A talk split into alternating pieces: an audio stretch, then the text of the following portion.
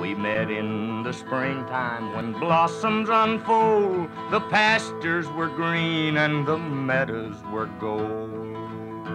Our love was in flower as summer grew on. Her love, like the leaves, now have withered and gone.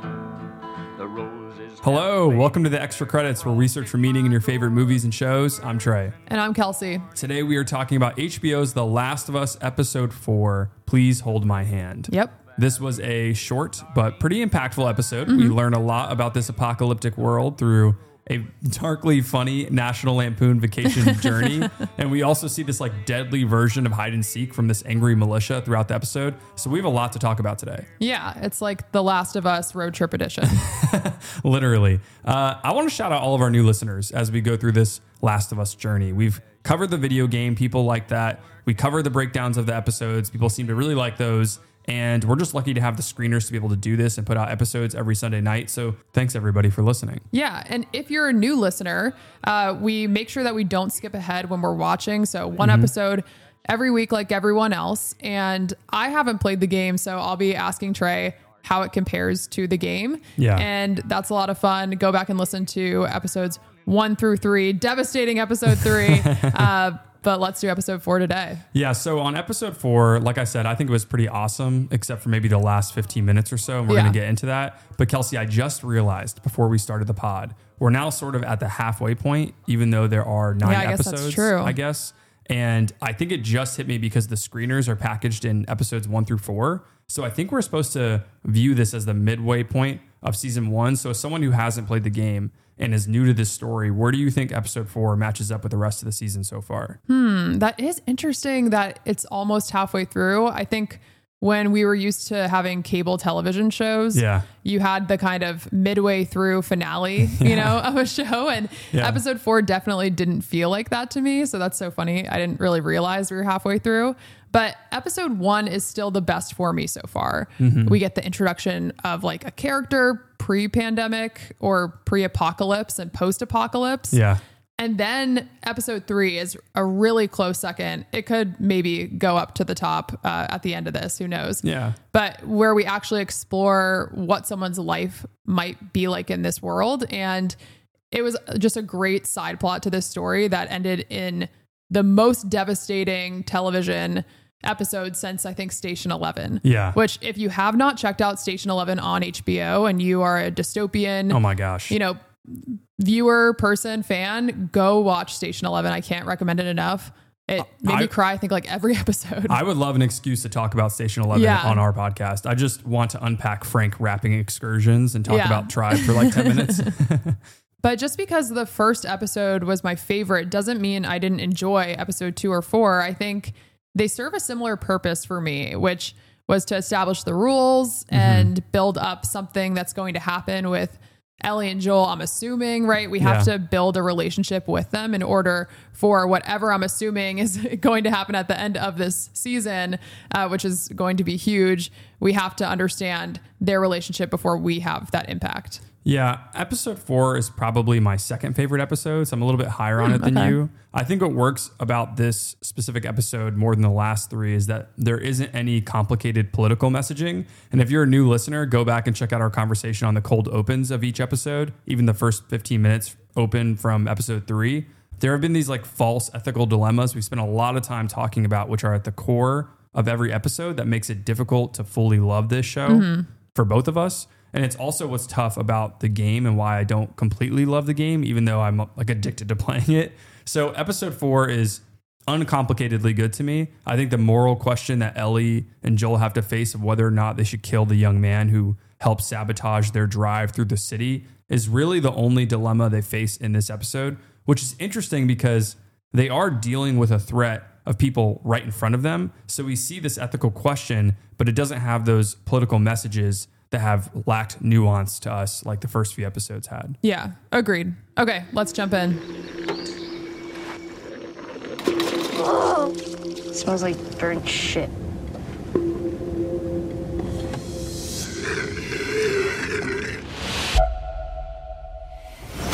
What's next? I'm all turned around. Don't look at the state map. This is my second day in a fucking car, man. Stop.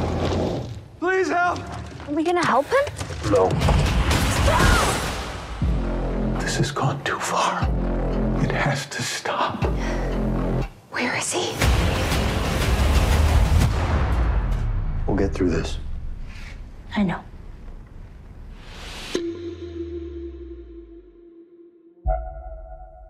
So, episode four is really the road trip episode. You put it best. I want to start with Ellie. What do we think of how the show explores her age? We see she's messing with dangerous weapons that felt very real. Mm-hmm. We Like, have that opening. Yes, the opening where she has these small moments of like smelling a gun after like uh, shooting it. I Yeah, guess, just something like I guess a kid would do. Yeah, definitely something a kid would do. And then you have these bonding moments between Ellie and Joel with bad puns. Mm-hmm. Did you like how the episode jumps in without a cold open straight to highlighting Ellie's wide-eyed, naive behaviors in different ways? I think the episode was a good way to explore how like a young person might deflect the terror of this world Right. in 2023 infected fungus. Mm-hmm. And I'm still worried about Ellie like from cutting into that infected person's forehead and then stabbing Yeah. the infected. Little sociopathic. Yeah, and I listened to the official HBO podcast this week where the writers Craig Mazin and Neil Druckmann, who also created the game, uh, they said that she had like a sadistic streak. Yeah. And I was like, hmm, okay, that's scary. I think we'll obviously talk about that later in this episode too. It's not totally uncovered. Mm-hmm. But when Ellie was reading the puns, I think I asked you, you know, wait, how old is Ellie's character in the show again? Because Yeah. we teach high school and 14 year olds don't act like this. like they're not reading puns. I think they would probably like cringe at that. And Yeah. uh, her behavior was more like what we would see in a middle school age. So I just thought that was interesting. And I also, you know, I'm an easy person to get along with. Okay. I like to laugh. Yeah. Um, but if someone pulled out a 30 page pun book to read to me on a long car ride, you want to be in? oh my, yeah, I would, I would be so annoyed. I would hate that. So You would literally pull over and be like, "We got to take care of this book. We're not. This is not going to be in this whole ride." I'd light um, that book on fire. Yeah, she is hyper realized as a 14 year old, but it is a, a kid in an alternate universe, you know? Like she's grown up in an apocalyptic world, and the people who she's surrounded by growing up were stuck in 2003 pop culture. So there's like a different comedy too. So I was giving the character a little leeway because of that. Also, even just like her practicing with a gun. I didn't really see the sadistic stuff, I guess, because I played the game. But like even when she's messing with that zombie's head, I was thinking about how I, have seen like little kids like uh, kill ants Yeah, and stuff okay. like that. Like I, I know that's not a complete, you know, connection or correlation there, but that's how I read it. But now knowing that the creator said it's sadistic, I am a little, I'm a little bit curious to where the season's going to go. I did like how she goes from her bad joke book to messing with Joel about Bill's porn magazine yeah. to see the, you know, then the destruction of all the cities they pass on the highway. I mm-hmm. thought that was a really interesting awakening to the terror of the world outside the QZ where she's been stuck her whole life. I thought that was very effective. And ultimately, the comedy just hit for me in certain moments, even if it was purposely cringy at times with the puns. Also, quick note about Bill's magazine Kelsi immediately said, why would she throw that out of the car and litter like that? I was like, I think that is the least of humanity's problems. This earth is like, please litter away. You humans were the real problem, and I've taken care of you. yeah, I I was like, what? Uh, but also, I mean, for people who are are you know understanding of Ellie going through this traumatic experience in this mm-hmm. world, I understand that the puns are something that maybe she had growing up. Like they're kind of like a safety net for her. Like kids have a, a teddy bear or something, and Yeah, we that's don't need the to only overread it, yeah yeah. like thing that maybe brings her comfort. I just hate puns. Okay. So I, I want to stay on the highway too for a second. Yeah. And we have the Hank Williams song playing, and she makes that joke about, like, is this your generation? He's like, this is a little, you know, before my generation, but it's still a banger. Okay. And as the song is playing, the lyrics are talking about how things were gold once and now everything's frozen. And we pan through all these images of decimated parts of society, like as we travel on this interstate with them. And the roads are overgrown. We have like grass growing. You'd think you'd see more potholes. I understand though, like they have to drive in the story, but Yeah. um, and we see like this decaying roller coaster. ships that are sunk uh, when they're going over that bridge in the river. Oh, I didn't see the roller coaster. That's cool. Oh, really? Yeah. And then we have the train tracks that collapsed right that, between yeah. those two hills and a train plummeted between them. And there are also a bunch of military trucks that they passed before they get to Kansas City that are overgrown. And it made you think, or at least me think, about sequences we've seen in other movies, like Mm-hmm. dystopian or apocalyptic movies, where there's this like kind of last fight where Yeah. everyone comes in. And so you kind of have that context in the back of your mind since we've had so many of these stories. Yeah. And ultimately, you get this kind of overwhelming feeling of hopelessness. Yeah, it, wa- it was kind of sad. It was like the end of World War Z Um, Yeah. mixed with I'm driving through this Walking Dead like highway. Yeah, I will say though, I think the Arby sign was like still somewhat intact, which Yeah. may be a shout out to like Bill and Frank. yeah, I, I love the great visual effects you're talking about on this drive. It is like a VFX uh, dream. But I do love that you're shouting out Arby's because I literally thought of Frank and Bill too. So I, I like that kind of connection there. He was like, they didn't give out free lunches. it was a restaurant. I think uh, I was hit with the video game nostalgia during the sequence because Oh, okay. we are passing all the things that you're talking about and like trailer parks and wide grassy plains of emptied cars and tanks. Mm-hmm. And I was thinking about all the scavenging you have to do in the game for resources to build med packs and other items. And then the craziness of this world is really captured when the camera is back on Ellie's face, which is only something a TV show or a film can do that the video game didn't do really well, which is show how Ellie changes. Like a, after a day of driving through this dystopian nightmare, she's completely pale in the face at the end of the night, and she's like horrified. Uh, and there, I think that's a really good parallel of her joking at the beginning of this episode to not saying a word at the end of this day. I thought that was Yeah, really true. Yeah. powerful. It's it's really just a, an important message, I think, for like this kid and how she's being forced to mature at 14 years old. I think the point of Ellie realizing all of this is that she is not living in a joke; she's living in a nightmare, and it is character moments like that that are really showcasing the impressive writing from Mazin and Druckmann. Yeah. And you get that sense when Joel says, okay, that's enough for today because it is getting dark. And I'm assuming they don't drive unless it's daylight, just so they can see any threats around them. Mm-hmm. But he also is realizing how it's impacting Ellie. And it's kind of this like father moment Yeah. from Joel where when he pulls off the side of the road, it's because he he's seeing Ellie like as a person, right? Where she's emotionally in shock and she's seeing these scenes of major loss along the highway. And I think he starts to kind of recognize how he's communicating things to her, like when he is scaring her. Later on, when they're eating Chef Boyardee, which shout out to the staple of my childhood. Uh, I was a more SpaghettiOs kid. Oh, SpaghettiOs, yeah. When uh, she asks him, "Can we make a fire because she's cold?"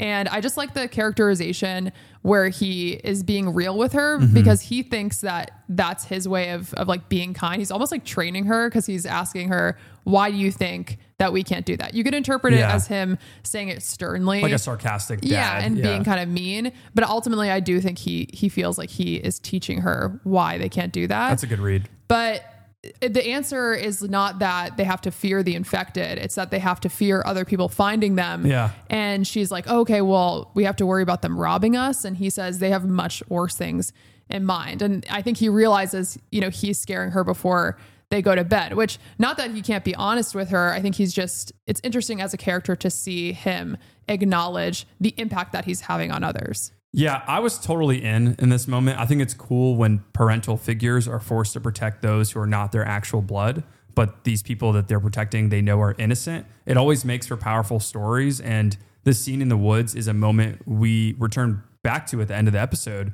So again, it's just good writing. I like the correlation. And then the next day we learn a little bit more about Joel's brother Tommy. He's a firefly and I thought that was fascinating. I I always forget that from the game. That's just like a small thing they bring up, but I remembered because that's like all I know about Tommy. okay, well, they really hone in on it in this moment. You know, Joel's saying he's a joiner. I think that's what he says. Yeah. Mhm. Because he says Tommy was in the first Gulf, Gulf War. So essentially, Tommy is optimistic about humanity, and that frustrates Joel, who thinks his brother is lost because of that. Mm-hmm. Uh, and, you know, I'm sure we'll come back to that later this season. Yeah, and we have that interesting conversation there too, where Joel establishes his philosophy on hope, right? Ellie asks him, if you don't have hope, why keep going on? And he says, you haven't seen the world yet, so you don't know. And there's no hope, you know, in the world, you're only living for your family. And Ellie asks, Am I family? Yeah. And he says, No, I made a promise to Tess, who's like family, your cargo. And Tough look. yeah, I think the writers are kind of laying some groundwork, right, for the show. Mm-hmm. So that way we can see how Joel's character might develop later on in the season. Um, Yeah. But before we, we get into this, I just wanted to like note my reaction about the coffee. Yeah. For some reason, when Joel was drinking that coffee, even though I'm assuming it was probably disgusting tasting, I was like, man, I would miss my morning coffee. You would 100% miss it. We're, I don't think we're that picky of coffee people, but it is an addiction. No, yeah, yeah. It's, it's hard to beat. I like my extra dark coffee, so I was into what I was looking at, even though like uh, Bella Ramsey did a good job of being disgusted by it. uh, so I was there for it. I am slowly moving into tea, so we'll see. Yeah. it's not great for podcasting. I've noticed. I like tried to have some tea before yeah, podcast. it makes your mouth really dry. yeah, it sucks. We have to stick to, to no liquids. Um, so later that day, we find Joel and Ellie have to make a very relatable decision, which is to get off a highway because of some obstacle. and they have to go through a city and have this family like argument that I found really funny. Uh, did you like that scene? Because Yeah. I, because I knew it was going to happen because of the video game, but I was imagining people who were just like, "Oh, this really is a vacation like episode. Like Mm-hmm. we're just going to be sitting with these people in a car yelling at each other." And Bella Ramsey has great comedic timing in this show because she's like, "This is my second day in a car, man." Yeah, I love Really that line. stuff. It was so funny, and it was like really relatable too because who hasn't gotten in a directions fight? Okay, Yeah. um, but I also like how this mirrored the decision in episode one. Right, the highway was blocked by all those Oh, cars in that yeah. case, and they had to drive through the city. So I feel like that that kind of emotion. I'm assuming was coming back to Joel, but who knows how many cities he's had. had That would have been a great PTSD moment, like how he had at the end of episode one, where he had to fight that guy. It would have been interesting to see a PTSD Oh, moment for oh, Joel, like how he had with Sarah when he was protecting Ellie. Well, so I think for this episode, that might have been like where we slowed down for a minute because we get this shot Mm-hmm. of Joel when he go- gets out of the car and he looks under that big truck blocking the the tunnel of Mm-hmm. the highway. And he just like bends down and looks through, and there's this clear passage. So maybe that was, I mean, that was the moment where I was like, okay, this is like episode one, where Mm-hmm. now wherever I forget what city they were in, Austin, Texas, right? Yeah. Now they have to go through Kansas City, and we obviously know something's going to happen. Well, what did you think about what happened? The ambush, the epic action set piece where Yeah. they are attacked and their cars crash. Did you like that? Yeah, I, I liked it. I thought it was really well done. And I liked the shot of the cinder block hitting their windshield. Yeah. I like the nails that were set up to pop their tires. Yeah, I like all those moments. I thought it was a really successful sequence. I love the editing from things that you're talking about, from the cinder block to the nails to the car crashing. I thought that was all very effective. I um I I thought there was a really good moment where Joel looks panicked and it's only exaggerated by this fact there's a random man in the streets. I just thought that was really well done because he looks really scared when he sees the QZ is abandoned. Like what's worse than the QZ, the QZ being abandoned. I just thought that was an interesting thought. So I loved every second of that. I know people who want the show to be completely changed from the game and be something new and fresh, but I thought this was a really successful and clean adaptation in this moment because this is how you make a video game cinematic. Even after the crash, Joel tells Ellie to crawl through the wall. And those small moments are very video game like. Mm-hmm. But then you have this cinematic moment that is also thematically uh, important, which is Joel going full dad mode, screaming to Ellie, like, look at me, go through that wall. Yeah. Uh, so I, I love that. And then also we, you know, something we haven't talked a lot about at all this season, besides music drops, of course, and plugging them in, in this podcast. But there's incredible scores throughout this season, and especially especially in the shootout. I love that blast of this eerie electric boom. Yeah. As Joel is firing at the hunters, that was great. Yeah, the music was really good during that scene. I, I realized when I put that down on my notes, I was like, great sounds. And I was like, I really don't understand at all how to describe music. Yeah. So that's something I'll, I have to work on. Like, what are what are the nuances of music besides blaring sounds? Eerie. I've said that like seven times on the spot. Yeah. Um, but yeah, so that scene was really effective. And when Ellie's hiding in the laundromat office and sees that nose of this huge gun, like that was really effective in, in the suspense building. And Mm-hmm. I mean, I don't think either of them are going to die, you Right. know? Yeah. So, but I was surprised at how nervous I was for them, even just like knowing that they probably wouldn't die in this scene. And when she hears Joel getting choked out by someone and gets her gun, and then shoots that guy in the back. I mean, Yeah. we have this really sad, intense scene where Ellie, who's a kid, you know, Right. shoots who also seems to be a kid, Brian, maybe Yeah. not as young, but like still very, uh, very much like in his early stages of his life. And I think he asks them, you know, to take them to his mom and like tells them that he can't feel his legs. It was really just sad. Yeah, that was actually more disturbing than what happens in the game. Like, obviously, video games treat these kind of deaths like NPCs, non playable characters, just getting bodied by Joel and Ellie. Like, that's what you're doing when you're killing people in the game. But seeing the conversation and bringing this person to life as a young man pleading to be spared is really devastating. Like, this obviously affected Ellie. But when we see Joel and Ellie come back uh, together with one another, she tells him she's good and ready to go. And Joel doesn't really know how to react. And he seems like he hasn't talked about his emotions of taking a life with anyone hmm. in probably 20 years because he's been basically nonstop killing for 20 years. And so he's kind of desensitized. And I found that interesting too. Plus, he hasn't had to ask a kid about their emotions probably since Sarah. And it's Yes. obvious that Ellie was not okay. We see her crying when she goes back into the room.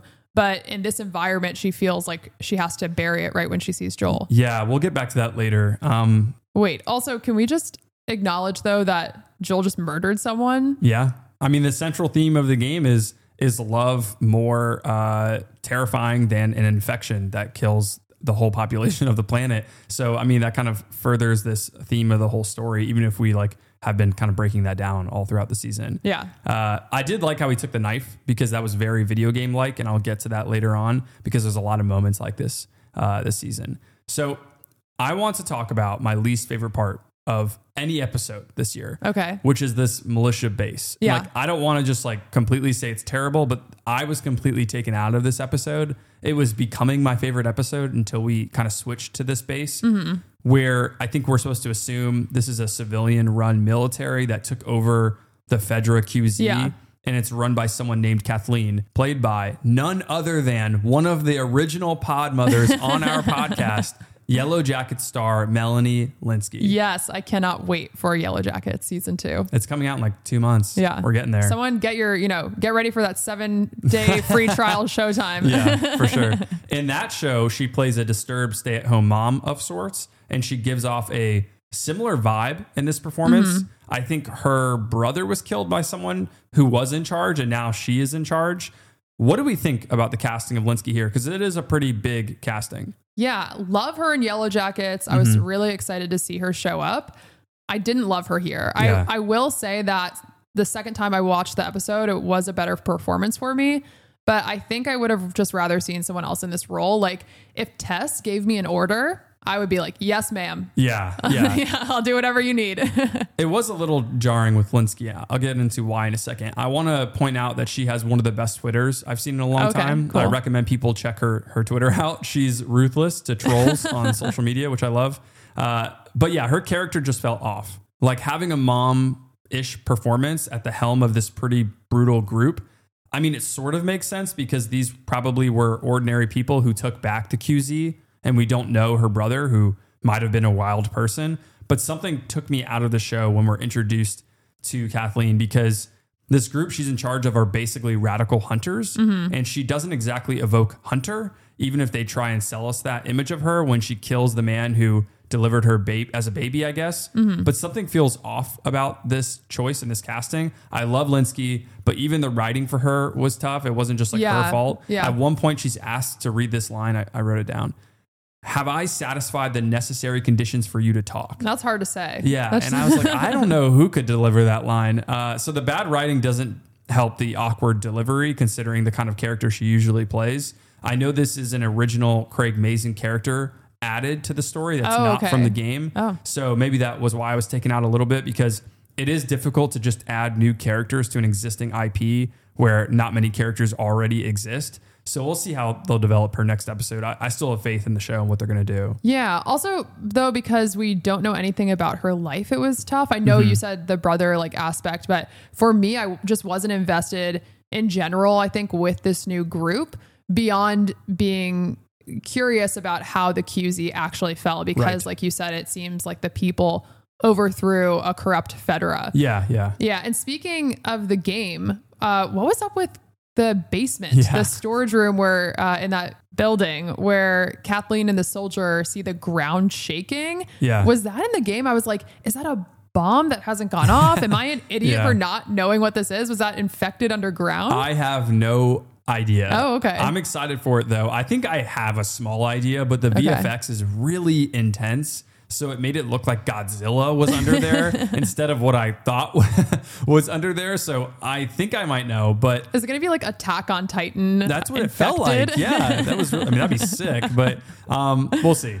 So we cut right from that floor shaking to Ellie talking about how she has killed someone before to kind of comfort Joel, and then Joel's like, "I'm supposed to be comforting you," and so he shows her how to hold a gun, which was interesting, and you know that was kind of also telling for what I'm assuming will be more shootouts to come in the future. Yeah, for sure. And later on, we also have an interesting moment where Joel says it's unfair that Ellie has to go through this at such a young age. yeah, yeah, And she asks, like, so it gets easier when you get older? yeah. To which Joel, I think, has this realization that maybe he hasn't been able to talk to someone about what he's gone through Yeah, either. Yeah. Even though, you know, at one point in the episode, he, he does tell Ellie that he, Tess, and Tommy used to ambush innocent people, Yes. like what happened to them earlier on in this episode. And I think they'll talk about that more as we go on in the show, I'm assuming. And we'll also see Joel have more reflective moments. We definitely will come back to that. So we end the episode with Joel and Ellie making their way to the top of, I guess, this random building Mm-hmm. to find a place to sleep for the night. And we get a fantastic bonding moment. yeah. Really cute dialogue, Yeah. warm performances. I've been waiting for this all season. If there's been any criticism for the show this year, it's been that nobody really cares about Joel and Ellie that much. Oh, okay. Uh, that's what I've seen at least because I've, you know, we've been heavily critical of the political messages or really lack thereof, uh, the kind of like ethical fallacies of this show Mm-hmm. and game.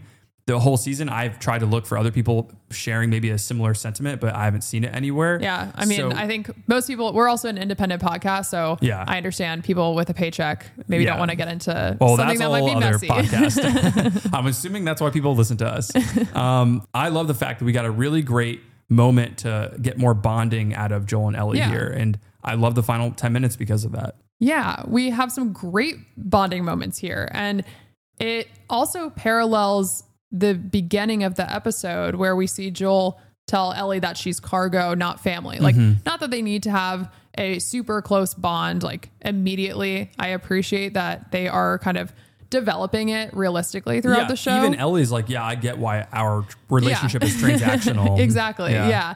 But also, we kind of see Joel grow from when they first took Ellie because she also has possibly the cure. Like, she is this hope that he feels like he wants to distance himself from. Yeah. But he also, like, hasn't been attaching himself. We've seen even before he met Ellie to people. Like, he probably just doesn't want to get hurt after Sarah. And Yeah. we even see when Tess says, like, you, you know, you didn't love me. I never asked you to feel the same way I felt. Yeah, I'm sure that's going to come back later Yeah, this season. I'm assuming you know he doesn't feel like he could attach to someone because he doesn't want to be hurt again and sees like everything as temporary. Yeah. So uh, it was cool to see this kind of journey for Joel because we were seeing him be a little bit more open and he you know like comforts Ellie um, throughout this episode in, Mm-hmm. in a few places and like 24 hours later after he says your cargo he laughs at one of her jokes which was nice and Yeah, um, I do wish the joke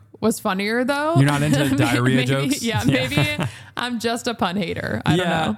We've made a rule for no puns on this podcast. Yeah, It is like a tenet I've definitely of made extra a credits. few. Yeah, Uh, I will say, ultimately, the runs in your jeans joke with Joel cracking up was great acting by Pascal. Mm-hmm. It was like completely fine to me, like the joke was, because the performances are great. And I'll continue to say this, even though Ramsey is being asked to play really, you know, basically stereotypes of 14 year olds, Mm-hmm. she is killing every scene she's in.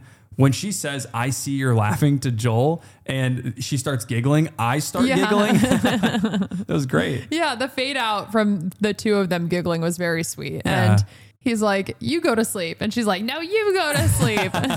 yeah, if we didn't get all this bonding, the cringe joke book that neither of us like at the Yeah. beginning would have aged really poorly. It would have just seemed just that, just cringy. So I love this episode's ability to evolve all of its character beats throughout. Like nothing Joel or Ellie does or says is by mistake or to fill a runtime. Mm. It's all going to come back and it has a purpose.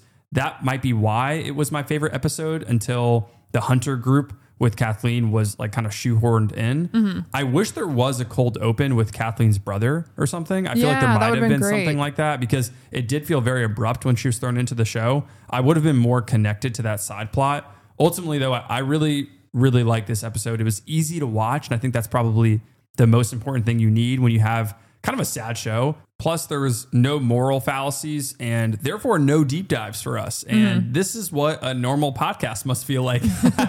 like not interrogating the ethical responsibilities of movies and television is Yeah, a lot easier. I, and and again, for anyone who hasn't listened to our episodes one through three, it's not that we're opposed to having interesting conversations or like dilemmas thrown into shows. It's just when they like kind of put it in there, but ultimately aren't really interested in having a nuanced conversation Mm-hmm. or depiction of that issue, then it just feels empty. And Yeah. so I just want more from, you know, my my media, my movies, my television. Yeah. Uh, so, okay.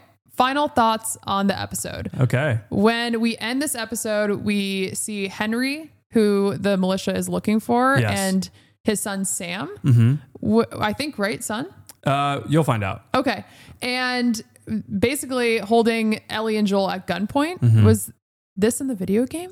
Oh yeah, I'm Okay. going to stay silent about this because Henry and Sam are really important to me. I know it sounds like corny, but they are for my time with the game. They're two of my favorite characters, so I'm excited to watch them in the show. Hmm. Okay. So I have two final thoughts. One, it makes sense that Joel didn't wake up because of his hearing. Mm-hmm. Um, but also, I think sleeping on those cushions, it was probably like the best sleep he's had in months. Yeah, I don't was, know how long they've ha- been on this journey. I was just thinking of like, why would you put glass on? I hate when people like, well, I would have done this during the apocalypse. Uh, I would definitely die in the apocalypse. But I was thinking, why wouldn't you put glass like right outside the room instead of in the room? That Yeah. doesn't make much sense to me. But anyways, I was actually thinking about how Craig Mazin and Neil Druckmann have talked about the show, you know, being about, you know, love versus the virus and also like what are the consequences to your choices? Like that's kind of the the baseline question of the show. And Joel ended up making a choice, which was they weren't in trouble the night before in a forest, Mm-hmm. but he felt so bad about scaring Ellie that he stayed up all night. And the consequence is that he couldn't do that again. He fell asleep. Mm-hmm. Yeah. And so I thought that was pretty cool too. Also, when I said that, wow, those cushions are probably going to like give them a great night's sleep in the show, you, you said something like, I'd rather sleep on the floor. I'm a floor guy. Explain this. Listeners, you know who you are. Floor people unite. It's weird. Um, and then my second thing, when we see where Henry and Sam have been staying in this attic of this building, that we get this shot of all these like paintings or drawing on the walls, and it, it just didn't look like regular crayon work, you know, to me. It looked like pastel. I don't Yeah. know my crayons, but like oil painting. and I was just like, where is the community getting these resources? Yeah, it was very good. Very Frank esque. Yes. All right. So let's go ahead and get to our extra credits of episode four. Please hold my hand. First, why is it called Please Hold My Hand? I was thinking about this, but I didn't want to sound stupid. Is there something, is there someone where someone says, please hold my hand? I don't think so. I think it's just kind of like meta to like what Ellie needs from Joel. I guess. I don't know. Okay, somebody correct. Someone let us know. Like Yeah. someone message us on social. Check the description. Okay. Okay. So in our extra credits, we each choose what we think deserves more recognition about every episode of The Last of Us. Our extra credit can be a scene, performance, theme, score, camera angle, basically anything that we feel amplifies the film's greater messages. We're each only going to choose one extra credit. Kelsi, I think you're up first this week. Okay, I'm ready. My extra credit is The Forest. Nice. All right. Uh, it was the best part of the episode for me. Interesting. I liked seeing Joel navigate this responsibility. He doesn't really owe Ellie anything. Um, and we already know his philosophy on finding a cure and hope Yeah. and just, you know, doing things for other people. but uh, we also know that Joel is a father to Sarah or was Yeah. a father. So he does realize, you know, the like emotional toll and shock that Ellie must have felt after they're driving on this interstate and seeing this desolated world. And it's not like he has a complete shift in character when he's cooking Chef Boyardee, he's still pretty stern, But I think he softens when he realizes that he kind of scared her, Yeah, right? yeah. And uh, he then answers her scarecrow pun. and what was it like? Why Uh, did the in the scarecrow field. win an award because he was outstanding, Outstanding in his, field? Nice. Uh, but he realizes, right, that she's scared. And actually, so is he. Yeah. Okay. So is Joel. It's okay to be scared, Joel. And I really like the scene where he does say everything's going to be okay. And then we cut to him standing in the forest, like on the lookout all night. So great, great cinematography, great, great shot. yeah. I, and and then also the morning was funny too. Like Ellie hating the smell of coffee and dramatically like rolling back into bed. Mm-hmm. Like that was a I think an authentic like teenager moment to me. Absolutely. Yeah. Very good editing in that scene too. Yeah. Yeah. The close up with with Joel Yeah. and then yeah. Uh, but also not a part of my extra credit, but I noticed a lot of product placement in Yeah. this episode. Doritos in the laundromat. I saw the Doritos, The Sara yeah. Lee truck blocking the highway. Oh. Starbucks mentioned in the car. Yeah. I mean, are, is that product placement or is that just something that maybe the the writers wanted it to? I'll never understand how sponsoring real. works or advertising works Someone in let television us or know. film. Yeah. all the uh, all that really works for me. I think the final scene is probably my favorite of the episode. Okay. I just like seeing them giggle. That's just not something I see Joel do in the video game, and I Oh, think okay. it adds a, la- a layer of humanity to him that is not there Yeah. in the game. Um, speaking of the game. My extra credit goes to all the video game nods in this ep- episode, Oh, okay. which I feel really validate this era of gaming being a cinematic experience from the joke book to the jug of gasoline. There's a lot of gasoline in the video game that you're just running around with, trying to fill up like uh, machines or cars yeah, Ellie or in the show says you like have to stop every hour. Obviously, they don't show it because that would be a lot, but yeah, and then also just taking the knife from the NPC who is now a real man in the in the show. NPC. to Ellie being asked to move furniture so Joel can get in a room. Like that's a real thing in the game all the time. And especially the one where he's like, Hey, can you climb through this window and open a door for me? And if she takes too long, you're like, Is Ellie okay? So I think these small decisions. Oh, when they're breaking into the building to ultimately go somewhere to, to sleep. go inside. Okay. Yeah, I think those decisions really validate people who love the video game. And I think it even validated my experience. And I'm not a huge gamer. Also, my personal favorite that I don't think was intended, but in my video game headcanon, it definitely was intended. Okay. Was when Kathleen and her soldier are in the basement and they open the door and they see the ground shake. And it is like a scene from Jordan Peele's Nope. And they immediately close the door and are like, we're good. And I died. James can vouch for me, but I literally pause a video game when something scary happens and I like take a walk around the room and just talk it out uh, to myself sometimes. So I looked at that moment as a personal shout out to people like me who don't like jump scares. I don't know if that was intended or not, but it felt like it was. I mean, I was uh, also for our listeners. James is one of our friends who comes on the pod, Mm-hmm. and he also was on the video game pod with Trey and Adam from Eye of the Duck. But I feel like with this particular scene, like I wasn't that scared.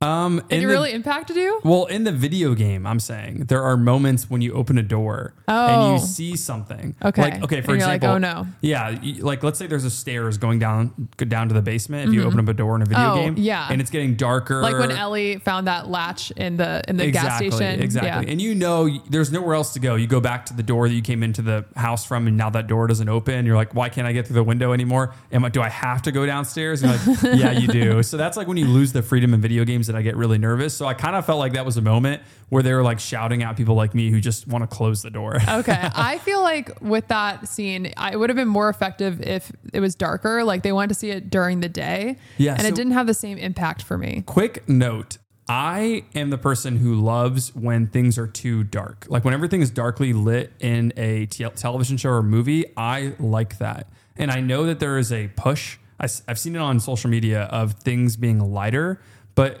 something that doesn't work for me about like MCU or Star Wars or even horror movies sometimes, like any kind of big spectacle show or movie, I don't like when things are too light and bright. Mm-hmm. I just am completely taken out of it. So I completely agree with you. If that was really dark, the VFX would have looked better too. And it just would have made the scene more interesting. Yeah. Kind of like when Joel and Tess in episode one were going through that like tunnel, Yes. uh, the sewage. Yeah. Yeah, yeah. That was a little bit more scarier to me. But Yeah. okay. So our extra credits, mine was the forest scene and yours were the video game nods, like making a video game esque, even like that that sequence with the ambush, Yeah, yeah. feel actually successful cinematically. Yeah, I think it's a shout out to gamers because often, like, this is one of the first really good adaptations for video games to the t- television screen. So I just like that they're not completely abandoning like what Mm-hmm. gamers love, which are these small idiosyncratic moments of a dystopian game, which is like just taking a knife from a dead person. Like that's that means a lot in a game. That's going to save your life down the Yeah. road. So I, I, I like all of Imagine he just like stopped for the health packs actually in the show.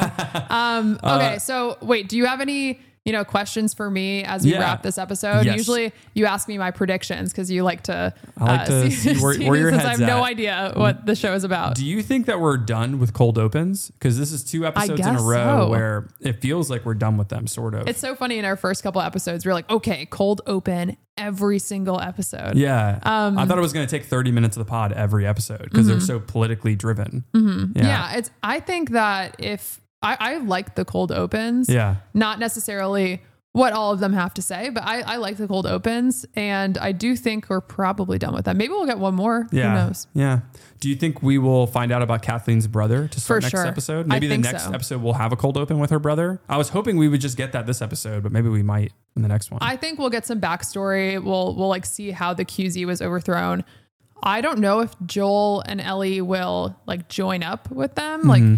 Hang out with them for a little bit, because it seems like Kathleen and the militia Yeah. are like searching for Henry. So I feel like Joel and and Ellie will probably link up with Henry uh, and Sam. yeah. Speaking of Henry and Sam, any predictions on that front? That's my prediction. Okay. I didn't know if you had like a like more of a personal prediction. Oh, like what happened? Well, because I don't know if you Okay. noticed, but Sam is like a kid, yeah, and we haven't really seen many kids in this world. yeah, that's true. Actually, yeah. Okay. Is Okay. that- you don't have any thoughts? I don't have any thoughts. All right, yeah. fair enough. Um. All right, last question then. Okay. Quick check in on Daddy Joel. How are we doing? Are you more connected to him now? Is he progressed as a father like figure to Ellie? What do you think? Yeah, I think so. Uh, he's opening up. You Mm-hmm. know, he even though he's he said yeah, I'm not good at having this conversation of just like comforting you uh, to Ellie. He is becoming more human and not this like stoic, closed off person. Yeah. So. Uh, yeah, Less I, and less I'm of a being rock. more connected to him, but I also have no idea what's to come. Besides people saying like there are wild things that happen at the end of the season, Mm-hmm. and besides the showrunners and writers Craig Mazin and Neil Druckmann talking about how there's this question at the center of this of what will you do for love and this kind of ethical dilemma in that. So I feel like we're moving towards this and thinking about what will Joel end up doing for Ellie. That we're we're getting the groundwork of their relationship now. Yeah. I just have no idea what could be that drastic. I don't think know. we're going to have to have a two hour deep dive about the politics and ethics of The Last of Us when we're done with this season. Okay, I wow. think we're kind of going up to that. And I'd rather not waste That's the so whole episode talking about that in the last in the last episode. I feel like in this episode, I keep expecting to meet people and like it's like we finally got there now. Yeah. But I, I don't really know the interaction they're going to have with the militia. And it doesn't seem more like what I'm used to in The Walking Dead, where Yes. it's like we show up at the beginning to the town and the mayor, and then we're going to have this conflict for like the next four episodes or something. Yeah, well, whatever does happen this season, I'm not trying to like, I'm not trying to make the you know the predictions for this show to be crazy. So then you you're just like you're never hit with those like actual expectations. It's just what does happen at the end of the show is pretty, I think, culturally impactful. It'll start a conversation, uh, and I also think. In part two of the game, as far as I've gone, they've kind of addressed it already, but in a way that's also complicated. So Okay. there's going to be a lot to talk about with this show for the next few years. I'm I'm really excited. Uh, without going too much in a tangent, we should probably end the episode. This has been fun. Episode four, I loved it. Yeah, I liked it. Yeah, well. uh, okay, this has That's been the, good. this has been the extra credits of The Last of Us episode four. Please hold my hand. This has been Trey. And this is Kelsi. Peace. Bye. Where has she gone to? Oh, where can she be? She may have forsaken some other like me. She promised to honor, to love, and obey. Each vow was a plaything that she threw away. The darkness is falling, the sky has turned gray. A hound in the distance is starting to bay. I wonder, I wonder what she's thinking of, forsaken, forgotten, without any love. Alone and forsaken by fate and by man, oh Lord, if you